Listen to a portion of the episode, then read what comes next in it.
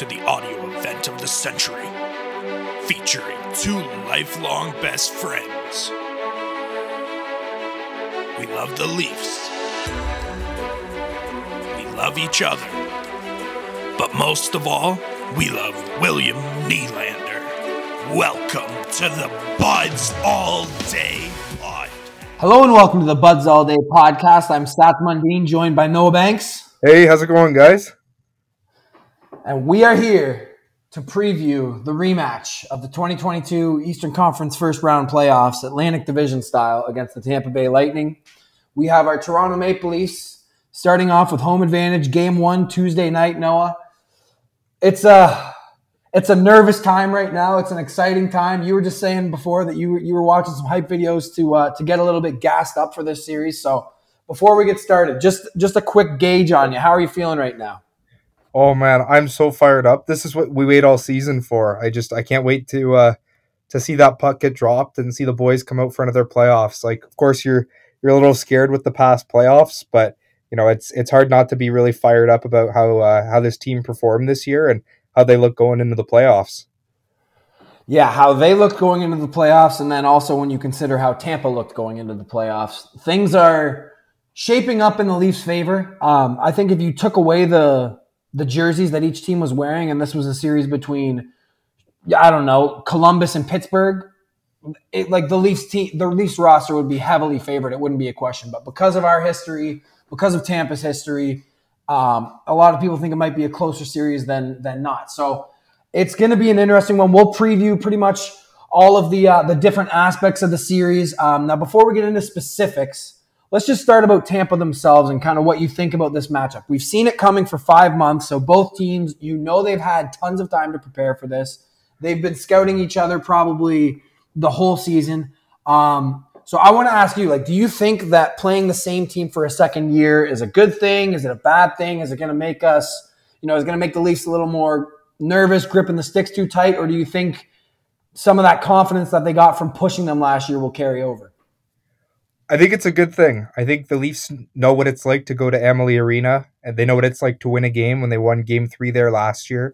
Uh, they know what it's like to play Andrei Vasilevskiy. You know, um, playing him four times every year versus playing him four times this year and uh, like 13 times last year makes a big difference. You know, you kind of figure out a goalie. You maybe know players' tendency a little bit more. Um, so I think it kind of it builds on that, and I think that they might be a little bit hungrier. You know, I think that they think they believe they deserve to win last year, and I think that they're out to say last year was a fluke, and we we earned that series, and we're going to go take it. So I think it could be a good thing and something that they might say it's uh, it's time for us to show that uh, we are the better team. So I'm hoping it fires them up a little bit. Yeah, they know they they can play with this team. They did for seven games last year. They lost by a goal, and you could argue that they should have won that series. Um, and then also, if you consider the fact that like go- coming into this series, the Leafs have added Ryan O'Reilly to last year's team, and they have what I would consider significantly better goaltending than they had last year. While Tampa's missing a top four defenseman in Ryan McDonagh, who was traded to Nashville, they're missing Andre Palat, who was uh, signed by New Jersey. So these are two different versions of each other, and both teams have kind of gone in opposite directions. So logically, you would think, all right, the Leafs should kind of come out here and win, but we know that's not really how hockey works. Um, that guy on the other end, you talked about it. We we made him look pretty normal last year for at least the first five games. Vasilevskiy finished with an 897 save percentage in the first round. So the Leafs shouldn't feel like he's, you know, some kind of unbeatable beast because even in, you know, even in game six, they lost that game, but they they scored three goals on him. Like he was he was really good the last two games, but you know, they were still up in the third period of game six with a chance to win that series. So yeah, Tampa, they seem like a really slayable beast right now. I I totally agree with you. I think game 6 last year, I think if you could go back and you could talk to Tampa, I think they would tell you that they were they were out. I went back a few weeks ago. I watched that third period of game 6. Tampa comes out for the first like before they get that 5 on 3, they had two shots on goal in the period and they both came about 10 minutes into the period. They had jumbled up the lines. They had nothing going. They couldn't get consistent ozone time. Toronto just kept taking it out, bringing it up down the ice and getting shots on. Like like that game was over and then they get that power play and they go and win the series. So just a bounce here, a bounce there. I know Toronto believes that they they had Tampa dead in the water last year and it's time to to not leave it up to a penalty here or a goal there. It's time to dominantly take this series and show that they earned it. Yeah, and a lot of the numbers, like I said, would dictate that this should be a dominant series. The Leafs finished 13 points above Tampa. You know, they they beat them without two of their best players while Tampa was icing a full roster last week. But at the end of the day, it's still Tampa, right? A lot of people wondering if are they just going to flip a switch? Have they not been trying? Have they, you know, been kind of taking it easy for the last few months, knowing that they're going to be facing the Leafs? So, what do you think about that? Do you think that Tampa has another gear that they're going to reach, or do you think that they were trying to reach that gear against the Leafs last week? Like, what do you kind of see coming from them uh, in Game One? I think that the Tampa team that we've seen kind of the last since February 1st isn't the roster that we're going to see on game one. I think they're going to come out and, you know, you, you have to give them credit. This is a team that's been to three straight Stanley Cup finals. And um, if they do feel that they have another gear, this is a team that knows how to come and come together and get to that gear. So it's hard to discredit what they've done in the past. But I also wonder they've played 71 playoff games um, in the last three years. Maybe they're gonna they're getting a little tired, slowing down a little bit.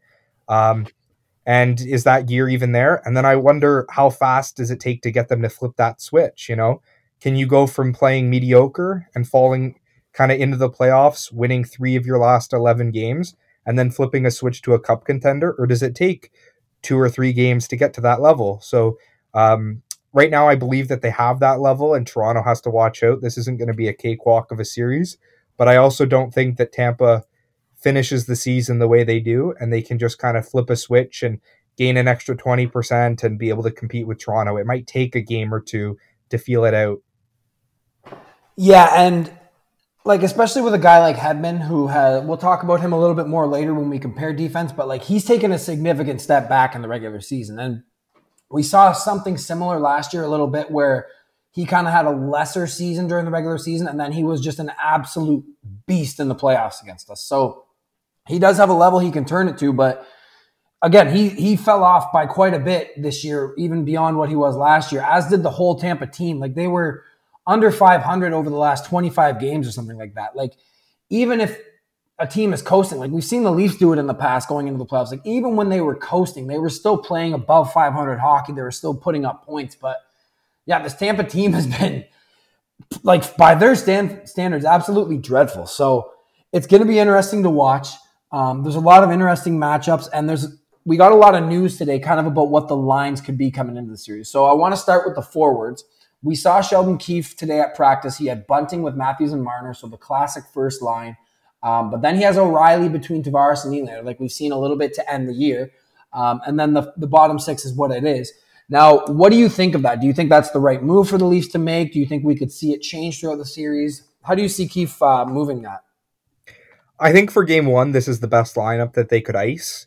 Uh, I really like the uh, the top six, especially. You know, those are, in my opinion, the Leafs six best forwards, and I think that it's a good idea to take those guys and maybe try to run them a little bit more at five v five and really lean on them in games one and two. And hopefully, as you control the matchup, you might be able to get those guys out against an extra fourth line and really try to push the pace and try to kind of force your way to take game one and two. Um, and then maybe change it as you go on the road uh, for mat- line matching purposes. But for game one, these are the lines I think you and I expected earlier um, that they would kind of run with, and I like them. And they, uh, what I like about them is they they look similar to what Tampa's running. You know, the Leafs are are doing a, uh, it's kind of a similar thing with the top, the big top line, and maybe a checking second line that can use for matchup purposes, and then a pretty good um, bottom six. So it kind of fits what Tampa's doing. So it'll be really good for uh, to kind of do battle against them. Yeah, because to me, if you look at Tampa, they have that big loaded first line, like you mentioned. They have Stamkos with Point and Kucherov, and then they have a second line of Hagel, Cirelli, and Killorn. Now, people might kind of write off that second line, given that the names aren't the biggest, even though you know Cirelli and Killorn have had some amazing playoff series. But that threesome this year has had an amazing year. They've been around 60% expected goals. So I wouldn't be surprised to see that Cirelli line taking the tough matchups against Matthews, right? So if they're going to probably hope that they can kind of play Matthews pretty evenly, keep it somewhat more low event, have Cirelli. We've seen him be a good defensive center in the playoffs. So I think it really makes that second line really important because we've seen Tavares and Nylander when they're with guys like Kerfoot, um, Järnkrok at times, whatever it might be. We've seen them kind of struggle defensively. So I think Keefe is pretty smart here to get Ryan O'Reilly on that line so that every time the Kucherov point line is out, you can feel okay whether it's your second or your first line going against them. So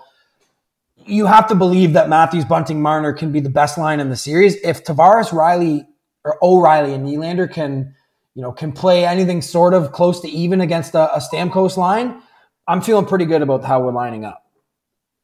Yeah, I feel like if if what you said came to fruition, I think that the Leafs would be controlling most of the five v five minutes. Uh, I feel really confident in our bottom six over there. It's just with our speed and we're a little bit younger than their bottom six, uh, especially on that fourth line. Uh, so yeah, like if we could, if we were kind of looking at it like that, and you, are almost saying, well, it looks like the Leafs will take the five v five uh, battle, then I could uh, I could really see a, a scenario where Toronto's uh, taking the series pretty quickly because I think I think that'd be hard for Tampa to match without some ungodly performance from their power play and penalty kill. Yeah, that or Vasilevskiy, of course, but yeah, they're uh, their bottom six is really looking weak, especially when you take Tanner Jeannot out of there. I know he hasn't been great to begin with, but like that fourth line of Bellemare, Perry, and Maroon has been terrible together this year. They're around 40% expected goals. All of the guys have big minuses on that line. Like that's a fourth line where I feel like if we have Kampf Lafferty and uh, and Zach Aston Reese out there, we could really assault them. And then we saw Matt Knies. We'll talk about him in a little bit, but if things don't look great with that line, you have the the option of throwing Matt Knies in there. Whereas Tampa does not really have many adjustments they can make with their line. They already have Eyssimont, a guy who I'm going to be honest, up until a few months ago, I'd never heard of him in my life. He's on their third line right now. So the bottom six should be able to at least play even with Tampa's and, and probably you would hope outplay them. So when we're at home, especially, I'm totally fine with with having O'Reilly on that line because – you're not going to have a scenario where the where the Stamkos Kucherov point line is put out there to face one of our bottom lines. So you're right. We can match them with the top two lines. So I, I do like having O'Reilly up there for now. Now on to the aforementioned Matt Knies. Um, like I said, Keefe did not have him in the top four lines at practice today, so it's looking like he's going to be in the press box for game one. Uh, no, do you think that's the right decision? Originally I thought that he should play. I was totally convinced he'd play in the game one lineup after the three games. But I don't know if you heard, but Frank Corrado was kind of chatting about uh, Matthew Knies and that he doesn't think that he should play game one, um, just because he didn't he didn't like the idea of sitting a guy like uh, like Aston Reese who came in on a PTO and he worked his bag off to uh, to make the team and to play almost every game, and then to take him out and put this rookie in who's played three games and then if Knies struggles, then you're putting Aston Reese back in after a game or two in the press box where you've just killed his confidence. So he said it would be a lot easier um, to put Knies in maybe later in the series, kind of fire the boys up a little bit, get everyone excited. So I think that personally swayed me. Uh, and I could see him go later in the series. And honestly, like you said, just having that ability to throw a guy in that Tampa doesn't have could really help us out, you know, just fire the team up or change the complexion of the bottom six or the top six. So I think that that's a really valuable asset that Toronto has over Tampa right now.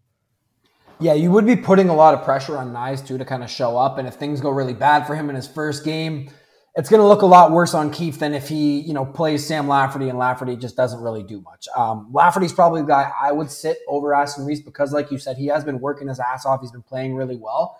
Um, but looking at last year's series, we had Kerfoot on the first line in game one. We had Nylander with Kampf on the third line for game three. And then we saw the lines really change throughout the series. So I do expect to see Matt Knies at some point in the series, unless the Leafs are just absolutely steamrolling Tampa um, and don't seem to be needing anything, you know, any kind of jolt or anything like that. But if that fourth line is not taking advantage of that terrible Bellemare Perry line that we've seen goon it up for so many years, um, you know, then put Knies in there and maybe he can take advantage of that because that fourth line of Tampa is not exactly fast. And Matt Knies, you know, his weakness right now is foot speed. So if you're going to throw Matt Knies out there, you can put him maybe in a home game against that fourth line and we saw it against uh, against the Rangers, against those last three games of the year. Like he can create offensively, which is something you can't really say of many of the guys in our bottom six. So I think he's going to bring something valuable at some point in this series. Yeah, I think you, I think you're totally right. He, he I think that he's going to play for sure at some point. They'll get him in. Um, there's bound to be injuries. There's injuries in every playoff series, or uh, knowing the Leafs, there'll be suspensions uh, because because uh, Department of Player Safety hates Toronto. But um, I just I, I, believe in this team and I believe in Knies, and I think that it's a good opportunity for him to come in. He's the youngest player on the team by like almost four years, uh, second to Liljegren. So you know, you come in. It's not like like he's insulated really well. Um, the Leafs have good bottom six pros. If he's maybe not having a good game, you can you don't have to play him. You can kind of jumble your lines a little bit. So I think it's a really good situation uh, for the Leafs to be in. And if he ends up coming into play, I uh, I expect that he'd be uh, he'd be unreal and just continue the trajectory that he's on and uh, really push the pace here. And it just goes to show the depth of the Leafs. Like you look at Tampa, they have guys like Perbix and Raddysh in their top four, and we're sitting Matt Knies and Tim Liljegren. Like Tim Liljegren is a top four defenseman if he plays for Tampa right now. So that kind of takes me to defense where it's looking more and more like the Leafs have a bit of an advantage here. Like they're definitely the deeper team. You could say Tampa, they have the best defenseman in the series historically in Victor Hedman. Um, Sergachev is having a great year, but if you look down the lineup on Tampa, that defense that they have is not exactly scary. No, and I, I don't think that there's been enough mention about the loss of Ryan McDonagh. I've been saying it all year, but Ryan McDonagh led the Tampa Bay Lightning in 5v5 minutes against Toronto. He led them in 5v5 minutes uh, in the playoffs last year. And having him on the right side as two of the Leafs' best players come down that side uh, in uh, Marner and Nylander going against him and not having that anymore. And instead now it's Ian Cole and Sergachev, who, for my view, isn't as great off the rush. And now you've got those two defending Matthews and Marner. I mean, um, Marner and Nylander, if it's not Hedman. I just don't feel as confident if I'm Tampa with that matchup. So I think that we're going to see that be a bigger um, a bigger story, and you're going to have to put more responsibility on Hedman and really lean on him. And how does that? How effective does that make him if you're relying on uh, him to do everything? Does he then become less effective because he's doing so much? And does that end up helping the Leafs out a bunch?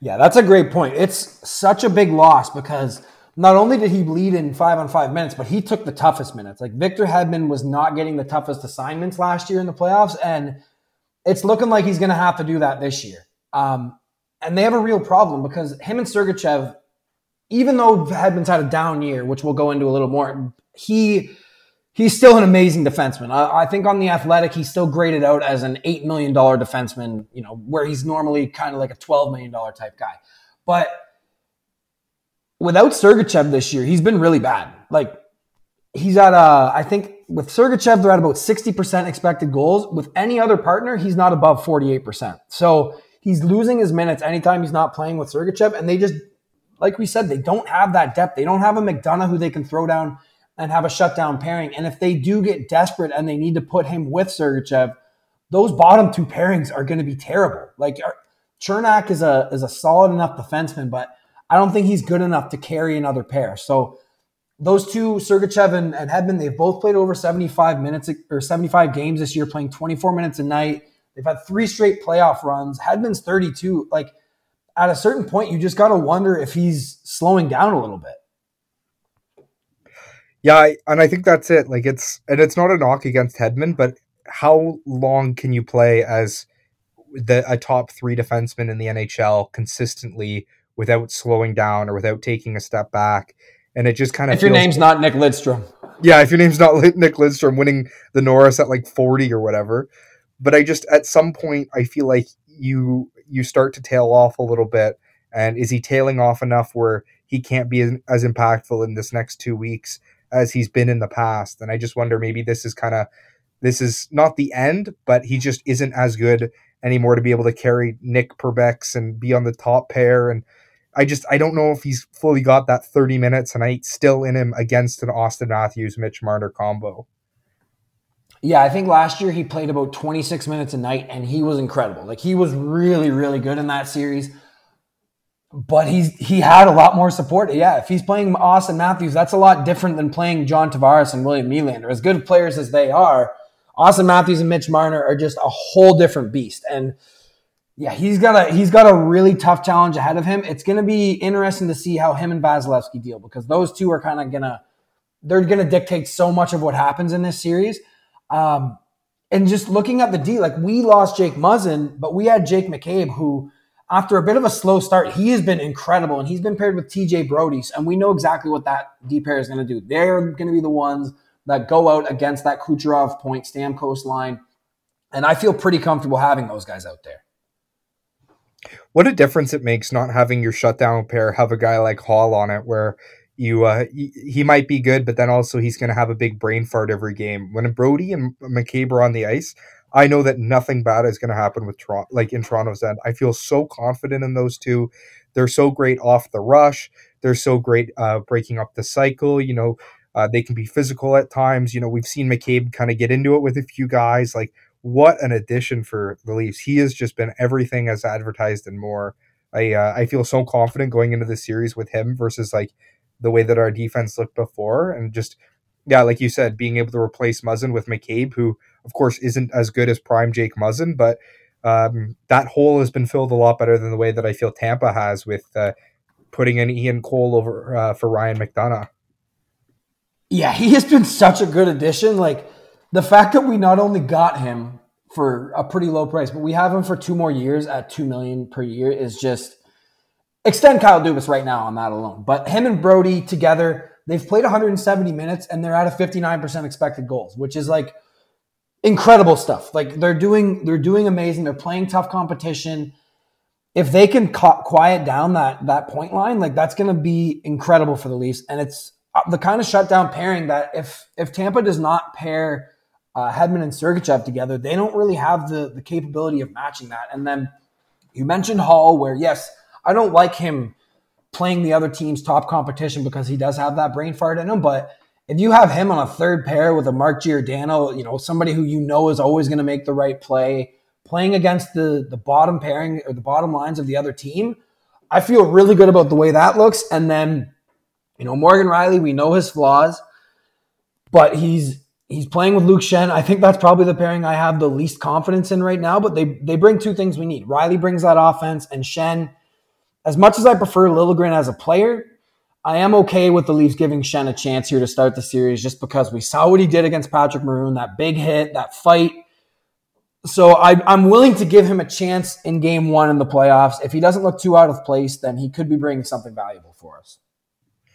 And I really believe in playoff Rielly. I've thought Rielly has looked the best um, that he's played all season in the last like two weeks. You know, he's really stepped his game up. Uh, I, I'm starting to feel like Morgan Rielly maybe is trying less and less to be a game 35 player and he's more focused on being a game 83 player uh, because, you know, we saw him maybe deal with some injuries this year. But recently, you know, he's been carrying the puck a lot more. He's, uh, he's being that rover, which we've seen at his best. He can be that uh, fourth man in and uh, be able to really bring offense from the back end. And I've been a lot more confident in Rielly recently. So if he's able to kind of carry Schenn around and Schenn's able to maybe move a few bodies out from front of the net and maybe give a couple face washes, then that could be a that could be a really good pair, and we could be looking at a pretty solid D corps, like you were saying. And uh, just one more thing on McCabe and Brodie. I don't know if you saw, but um, Dom model came out uh, with their final uh, season uh, rankings, and uh, TJ Brodie and uh, Jake McCabe were both top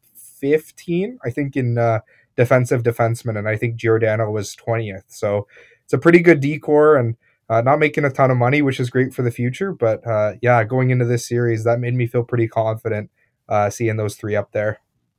Yeah, having three of the best defensively graded defensemen out of the best 20 in the league, that's huge. And uh, if I remember correctly, I don't think Tampa had any.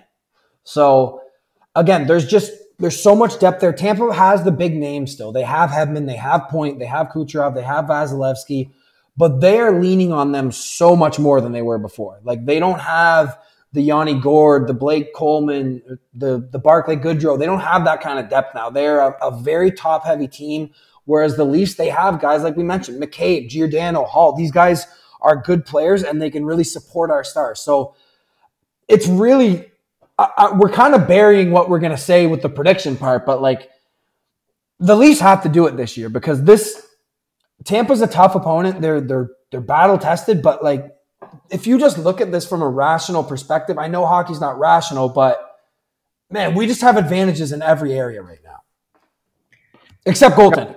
Except goaltending, but I this is a team that lost to Tampa by one goal in one game last year, and they came back. They improved every position they had. The only thing that I would take from last year's team over this team was I'd love to see Spezza back. I do miss him a lot, but th- that is the only place that I would I would take last year's team over. You know, I I love this team. There's nothing I would change about the group. I think that they have an unbelievable team set to go really far. And um, yeah, there's no excuse this year. This is the year you have to get it done. And um, Tampa looks really vulnerable right now. And you know, if you and I are sitting here in two weeks going, well, they lost, like I I want it like there will be no excuses. Like you, you just you have to win. This is the time to to really take it to them, and like we should be we should be celebrating in in my opinion less than two weeks. But I hope so, man. And we'll we'll get to that prediction in a little bit. But yeah, there's there's a lot of advantages all over the ice. But the one advantage that we have to bring up that Tampa has is in net. And Andre Vasilevskiy, he's the he's probably the single scariest player to face in a playoff series outside of probably Connor McDavid. I think McDavid would scare me more, but south of him, like Vasilevskiy is capable of single handedly winning this series for Tampa, and that horrifies me. Um, but if we look at the numbers this year, and again, we looked at the numbers for Carey Price before the Montreal series, and then what happened? He played out of his mind, and they beat us. So I take this with a grain of salt. But Samsonov this year, 42 games, 919 save percentage, 233 goals against average and he had 18 goals saved above expected. For anybody who doesn't know what that means, basically, you know, there's expected goals that are that are expected to go in against a team given the chances that they give up. This number measures whether a goalie is overperforming or underperforming that. So Samsonov has been excellent. He stopped 18 more goals than he should have. That's 10th in the league. And on a per minute basis, since he played fewer games, he's actually eighth in the league. Vasilevskiy, he's right there with him. He's ninth in the league per minute. So on a regular season standpoint, these guys have been very equal. They've been basically interchangeable. Two Russian goaltenders drafted in the first round. You know, Vasilevskiy's got that 915, a little south of Sammy's 919, but it's been a neck and neck battle. But we know the playoffs are a different beast. We know Vasilevskiy almost always levels up in the playoffs. We don't know what we're going to see from Samsonov. So, how are you feeling about this goaltending matchup right now? I of course it's um, it is Vasilevskiy, and that's the thing. If Vasilevskiy decides that he wants to be playing hockey in round two, then more than likely Tampa was going to be playing hockey in round two. Like he has that big of an impact on the series. But um, I think Samsonov's been just as good as anybody in the NHL this season. Um, and so as I believe that Tampa could win the series based on goaltending. But what I'm happy about this year that maybe wasn't the case last year is I don't think Toronto's going to lose the series on goaltending. Um, I, I believe in Samsonov. I like our three goalies. Um, I think that there's there's if if you know if Samsonov isn't going, we do have other options. Um, but of course, it, it is hard to put Samsonov above Vasilevskiy. Like he's he's the number one guy until he's been taken off his throne. And uh, I I am really curious on how Samsonov does and if he can be the guy to to stand across from him and maybe take a couple of games or take a game and um, and really uh, and really cement himself as one of the best goalies in the NHL.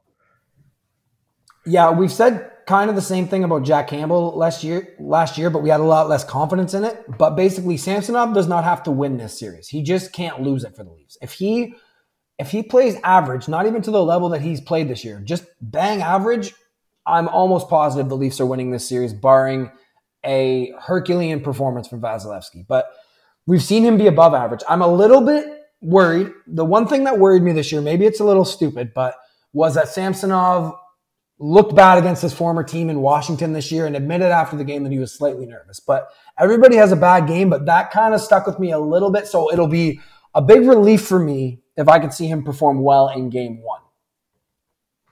Underrated aspect, he is a new father and he has the dad strength and he is going to I, I don't know what his son's name is. I think it's like Sergey. I think for his son Sergey Samsonov,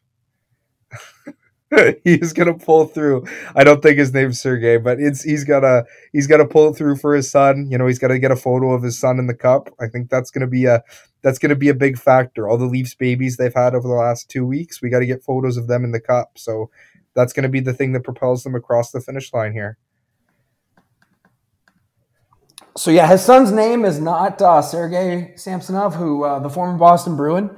Um, it is Miroslav, but yeah, he uh, and I'm not. Let's not. Uh, let's not pretend that I knew that, guys. Um, no, I actually found that during a quick little break here. But um, let's hope he makes Miroslav proud. Let's hope he has kind of a Fred VanVleet post childbirth playoff run here.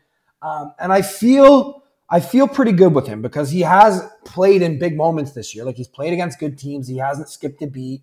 Um, as long as he can be confident, and we know we saw somewhat of injury concerns for him. Like he, he rested the last week of the year, but he's been practicing. We know he's going to play. And in his last game, he was unbelievable against Florida. So he's coming in hot.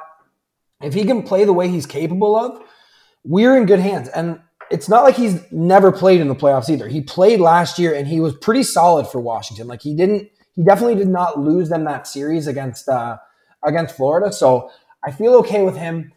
Um, do you expect to see a better Vasilevskiy than we saw last year? I know we saw an 897 from him. He was unbelievable in game seven and, and good in game six as well. But do you think the Leafs can get to him again?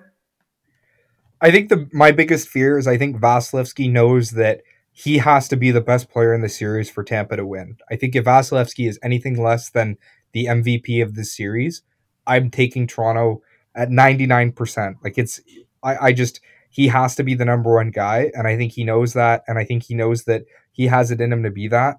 So that's my biggest fear is that he can come out and he can he can really put on a show. And so um I think that's there for him.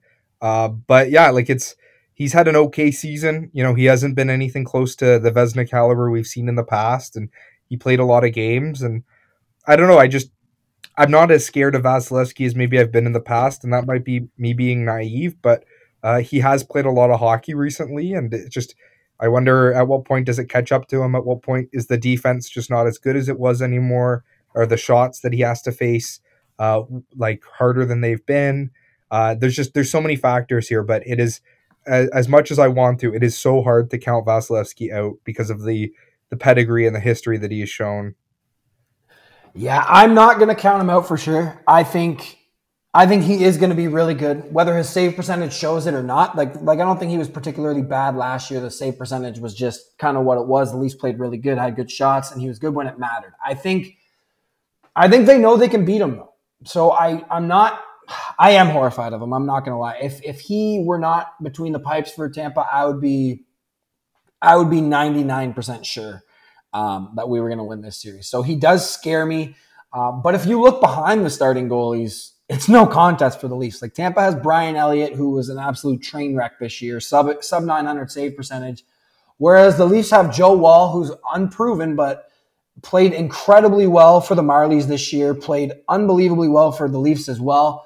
Um, and they have an injured Matt Murray, who we don't really know the status of, but I certainly feel a lot more comfortable in our depth on forward defense and then in goaltending as well. So if if if Vasilevskiy tweaks something, pulls his groin, or if you know we decide to run him over like a like a choo choo train, then I think Tampa's going to be done. So let's hope that uh, that nobody does get injured for the Leafs. But if uh, let's say Sammy does get lit up, we got a question from Brady Barrow about this. Let's say Sammy has a couple bad games or um, is injured and you need to go to another goalie. Let's say Matt Murray's at about you know 70%, you're not sure, 70, 80%, or Joe Woll. Who are you going with in net between those two?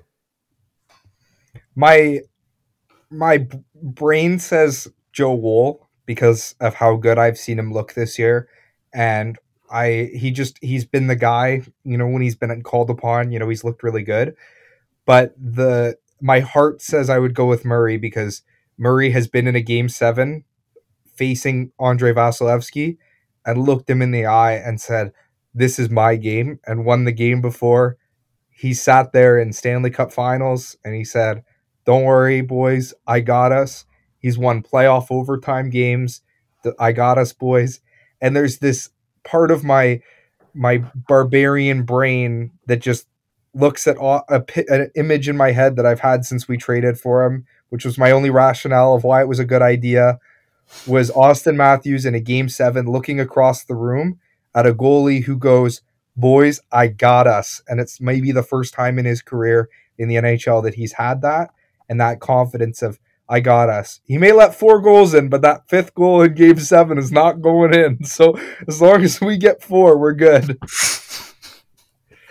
Yeah, I I don't know. It, it would obviously if we're just saying that he he hasn't played a game, obviously, when he but he is available, I think I'm still going to Joe Woll. Depends on the situation though. If it's let's say it's a you know a game three and the series is one one or something like that but Sammy has looked horrible or Sammy has gotten hurt, then I'm going to Joe Woll. If it's a situation where there's a ton of pressure, then it's a game six, game seven scenario. Then I might go to Matt Murray because he would have had more time too. But I don't know. Joe Woll, he's he's been into the meditation. You know, he's he's got he's got a good mental headspace. So honestly, I, I'm leaning towards him because how can you deny what he's done for the Leafs the last two years and then what he's done in the AHL? So I think if we had to, I'm, I'm riding with Joey Woll.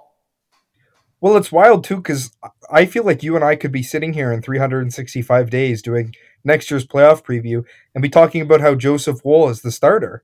Like that's how good he's looked. Like you, I wouldn't be shocked at all if you know we're we're sitting here next year and he's played 40 games and he's looked unreal as the as a 1A 1B with whoever they go with and then we're talking about him playing game 1. Like it's just and then he might like he might be there already. Like it just it's wild how well he's looked this year. And like yeah, I, I'm with you. I think that Woll would be the best option. I just I have that that vision in my head of Matt Murray that I think would be really funny. I got us, boys. Don't worry. Yeah, I, I see your point. I just think, yeah, like Joe Woll he could be the future between the pipes for us. He's, he's a six foot four guy. He's got the perfect frame for a goalie. Like sometimes guys are like sometimes guys are just ready. Like like he's unproven, but maybe he's goalies are we know they're random. He's only 24. Like he's he could be the guy that steps up for us. Who knows? He could be the first goalie to lead us to the cup. You never you, you don't always end up with just one goalie in the playoff run. We saw that with Pittsburgh with uh, with Murray and Fleury in the past. Like we've seen it. So I I might give Joe a crack. Now, moving on to the next topic. I want to talk about X factors for the series. So before you say yours, I'm going to say my X factor for this series. I have two of them. The first one is the power play, the dreaded playoff power play for the Toronto Maple Leafs. Last year against Tampa, they scored four goals. They they converted at 14%. Not good enough. Tampa scored seven power play goals. Somehow they got more opportunities despite being a dirty team, and they were clicking at 21%. So they had three more goals in the power play than us last year in a series that came down to a goal. So for me, if we can score as many power play goals as Tampa, if we don't get beat up on special teams, I can't see a way that we lose this series. And I think it's interesting too because there was a power play change today. I don't know if we talked about this, but they uh, they had Ryan O'Reilly up on that top power play unit and Nylander on his own. And um, I saw a lot of people kind of poo pooing on the uh, the Nylander on the uh, the second power play unit, taking him off. But I, I do like that if you're going to be fine with your stack top unit. And then Nylander, I feel pretty confident in his ability to. He's probably the number one guy that I would have on a PP2 is the ability to run it by himself because he's shown that ability to be the facilitator as well as the guy who can take the shot. Um, so I wouldn't I would feel confident about him and you're kind of spreading it out a little bit more and that PP2 looks pretty good right now too. So yeah, a lot of the previous series have just been if you got one more power play goal. So I think that you're right with that power play as being an X factor. And yeah, if those big boys can sneak one in, Spencer Carbery can help lead us to a to an extra power play goal. I think we'd we'd be feeling pretty good about ourselves in this series. Yeah, for me, it's tough to say about Willie because the Leaf power play this year has been second in the league, 26%. And Willie's been a big, big part of that. He scored 40 goals. Um, Ryan O'Reilly, we saw how he's been pretty good on the power play. And you make a good point that you know, if we have Willie and Järnkrok on power play too, that's two guys who can really rip it. So it does make it more of a threat. But we see in the playoffs typically teams lean on that number one power play. They they almost keep it out for the whole, um, you know, the whole two minutes sometimes. So I am kind of questioning that. But honestly, with the way that our power play has performed, playoff after playoff, I'm okay with getting a proven playoff guy in Ryan O'Reilly in there at least to start because if you look at the Leafs in the Matthews era, they've had a 24% power play in the regular season. In the playoffs, that's dropped down to 16%. So Willie's been a part of that. Willie's been off of that sometimes. But I, you know, I'm, I'm not always going to say the power play was this good in the regular season. This is obviously going to carry over to the playoffs because it simply doesn't. So if we get O'Reilly in there, if it if it doesn't go well for the first game, then I think I would want to see Willie in there as soon as possible. But whatever could work. And Willie, you know, maybe we do just have it so we we give the first unit 90 seconds, put that second power play unit. If if Willie's not out there, even if it's O'Reilly, you feel like okay, we're just basically playing out the next 30. But you know, if if Willie comes on when Tampa's changing, he kind of gets the puck on the rush, gets a zone entry. He's got that game breaking ability to kind of do something by himself. So I am I can see the logic behind it. Yeah, but I and, and like you said too, it's a it's a very easy change to just throw Nylander back up on that top unit. We could see them make that adjustment mid game where maybe Ryan O'Reilly's out for a face off or something, and then he shoot he shoots off for Nylander to come on and um, or maybe halfway through the power play. You know, we've seen at times where maybe Tavares goes off and Rielly goes off and Matthews and Marner stay on for a little bit longer. Maybe that's an opportunity for a fresh Nylander to fly over the boards with those two big guys still out there. Um, there's just there's a lot of versatility and i like how i feel like most of this conversation we've been talking a lot about what tampa's going to look like but there's so many question marks about toronto because of how versatile this lineup can be and i think that that's going to be really big this uh this playoffs yeah, it's it's a gift and a curse because some sometimes you like that continuity that you kind of know what you're going to get, but also yeah, if if things aren't working, we know we can change it. We saw Ch- Keefe basically just putting it in a blender for the last 20 games. So I do hope that he can find something kind of consistent that works for him. Uh, but we know he's going to mix and match a lot. Like even Morgan Rielly, he's going to play with Luke Schenn. Luke Schenn's going to play 10 to 12 minutes a night. Morgan Rielly is going to find minutes even beyond those extra power play minutes where he might go up for a shift with Brodie or he might play with Giordano, something like that for a shift. So, yeah, we have a lot of kind of maneuverability. Um, now, on to X factors. Do you have any X factors that you want to uh, bring up? I think my X factor is the same as it was last year. So I'm going with Auston Matthews. I think uh, I think at some point in every great player's career in any sport, they just say, "It's my time. I'm just team on my back." And I think that Auston Matthews, he's the type of guy we've seen it where you know he can take six games and he can score eight goals, no problem in the regular season. And I just feel at some point he's he's so good that there'll be some crazy year where he gets 24% shooting percentage in the playoffs and you know he wins the defensive matchup and you're sitting there at the end of the series and maybe Tampa goes, "You know what? We played a great series, but we ran into Auston Matthews." And I feel like he maybe didn't have the greatest regular season. He took a lot of flack online and a lot of people kind of calling him out after that great year he had last year. And I just feel at some point he's been heating up recently it's just this is my team. I'm putting us on our back. Let's go far here right now, off of me. Yeah, like it's almost hard to call him an X factor because he's the franchise. But you're right. The, the series will obviously hinge on what him and Marner can do.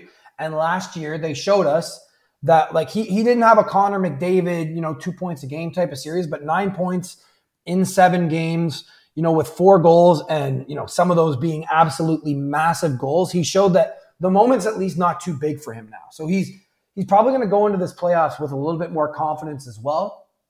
So I'm kind of excited to see if he can take that confidence and say, I'm just going full beast mode because we saw him heat up, like you said at the la- at the end of the year. He had that you know eight goals in six games, six goals, eight games, whatever type type of streaks he was kind of putting up near the end of the year. Got him to 40 goals but he was looking like he might have been saving himself for this. So I'm excited to see if he, we talk about Tampa's gear. I'm excited to see if Auston Matthews has another gear he can reach.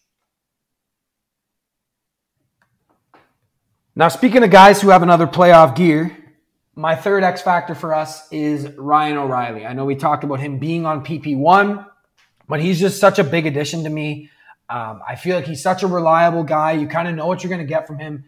And a big reason why I think he's an X factor is what I talked about earlier with Tampa loading that line, that Stamkos line. I feel like he might get to end up seeing a lot of that matchup as as Tampa tries to match up Cirelli and Matthews. So if he can play that line even, and if he can do something, you know, to contribute on the power play, he's going to be the difference between the Leafs getting through or not. Like he's he's. I'm just so happy to have him on the team, Noah and a big thing too like you can like on the road i really i really do think that on the road they're going to want to switch it up to maybe that top nine where ryan o'reilly's on the third line just to give you three three kind of bigger lines to roll um to roll when you don't have last change.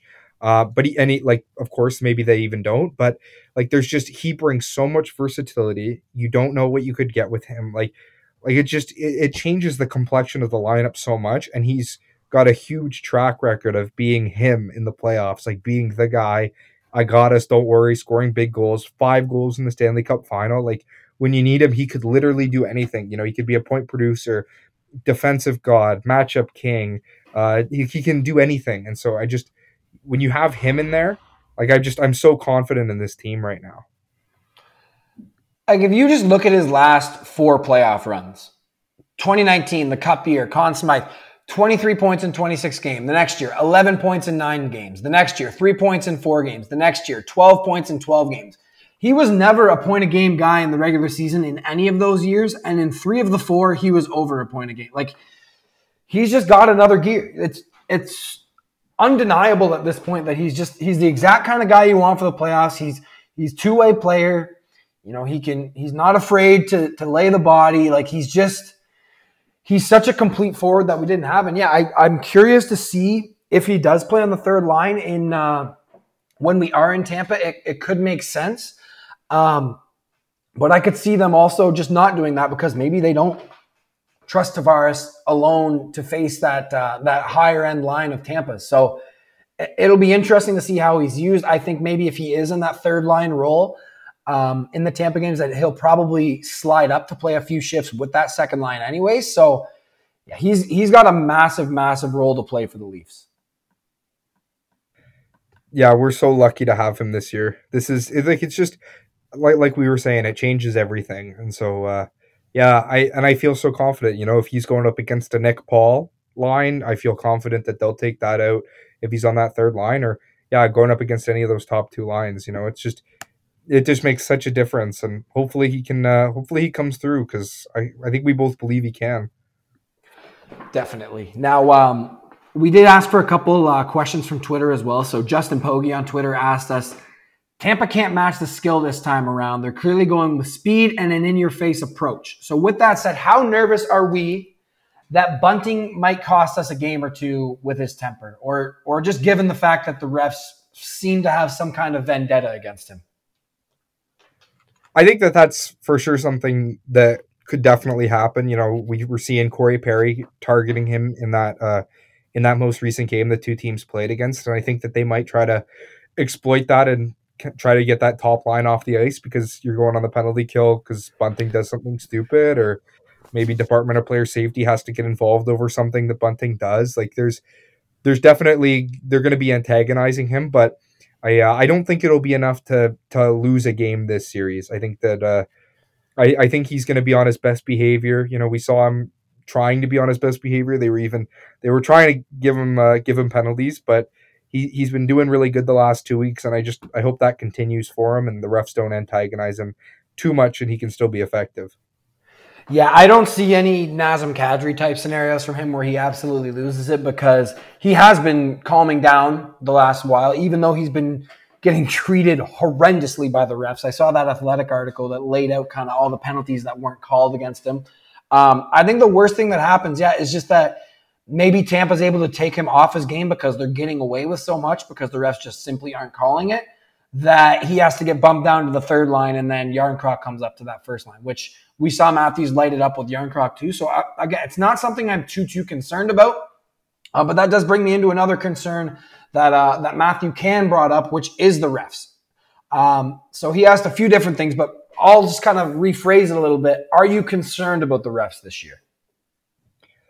Uh, for sure. You know, Tampa does have such a lethal power play that's been playing together forever, and they've come up in big moments in playoffs and uh, regular season before. So, you know, if the refs give them uh, a couple extra penalties or they give them a an easy call somewhere in a important game, like I, I am scared of that, of course, and I'll get into that a little bit with my prediction, but um, yeah, I, it is something to definitely think about if they can, if the refs are giving out penalties like they were last year and making calls that kind of happened in game five and in game six and seven.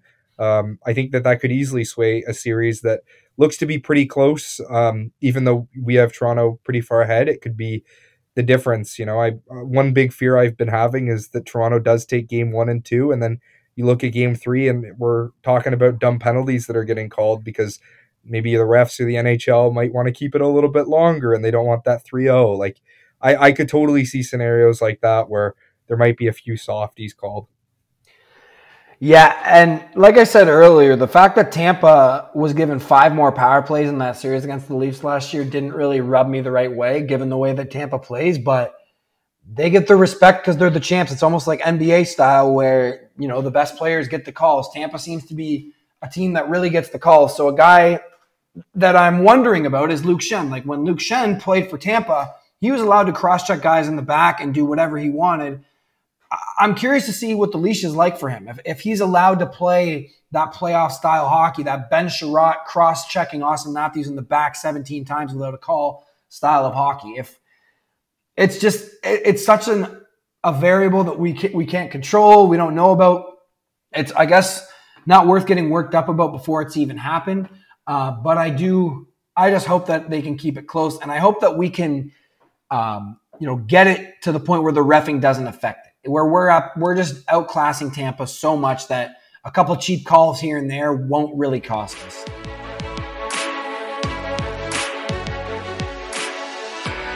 All right, now it is time. It's time to make our predictions on this series.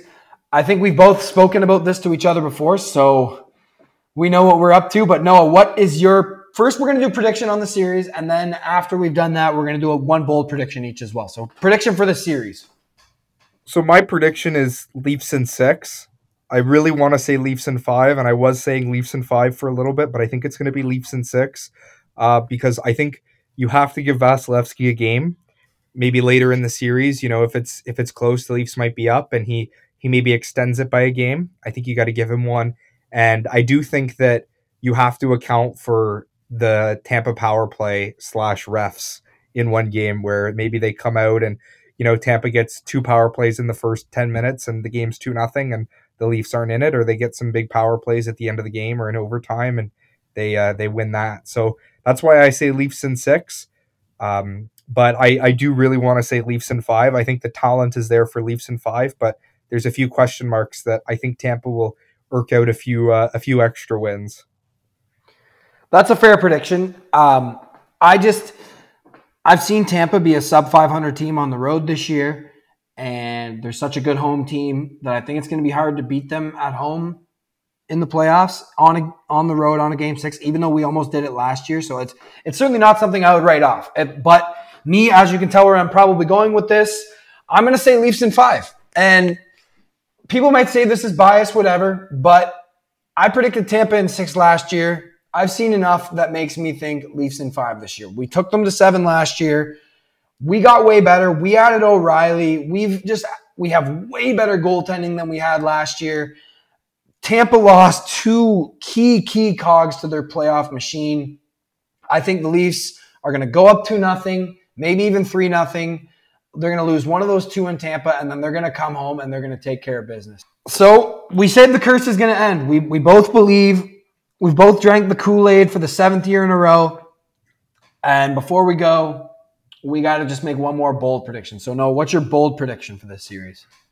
Uh, my biggest bold prediction, I think that the Leafs are going to blank Tampa in games one and two. I think Tampa's going to come out. They're they're going to think that they're going to flip the switch and come into Toronto and win, and then Toronto's just going to come out with a big win like they did last year in game one, and they're going to go into game two and take another one. Like big, big score, um, maybe even chase the goalie. I don't know. Just I think it'll be they'll come out flying in games one and two, and Tampa will really need to regroup uh, flying back to Tampa. But uh, my boldest prediction is I think that we're going to have a two nothing series lead um, heading into into Tampa, um, just based on how I think Toronto's going to come out and just the hunger they're going to have, and Tampa's going to need a little bit to get going here and wake up. And that's something that they lacked last year. Every time they got up in the series, they lost the next game. They were up 1 0, 2 1, 3 2. They could never stretch it to two. Um, I'm not looking past game one in any way. I'm going to be an absolute nervous wreck, probably shitting my pants that day.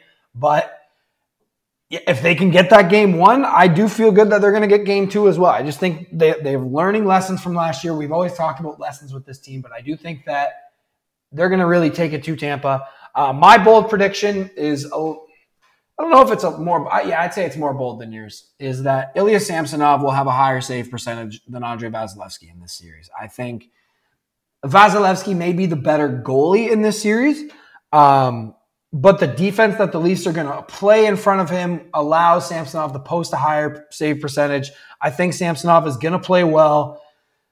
And I think we're going to get past Vazzy. Obviously, as someone who thinks the Leafs are going to win in five, that means I don't think Vazzy is stealing more than a, a, game at most right now.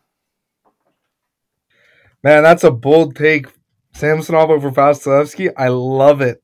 Higher save percentage? That's unreal. I hope so, man. Holy. I hope so. And I hope all of our predictions are correct because that would mean that the demon is slayed and that we're uh, we're shipping up to Boston probably. I know you think the Panthers may uh, may have some upset potential. Me personally, I think the Leafs are going to beat Tampa and move on and beat Boston as well. Um, but Noah, it's been great. Do you have any other uh, thoughts you want to get off before we launch game one? Uh, if the Leafs do end up losing in seven this year, be kind to us in our mentions. But I don't even care. I don't even care what they say in the mentions because I'll be far off of Twitter and far off of. I'll be blanking out uh, Toronto Maple Leafs until next April if that happens, but it won't. This is the year we believe.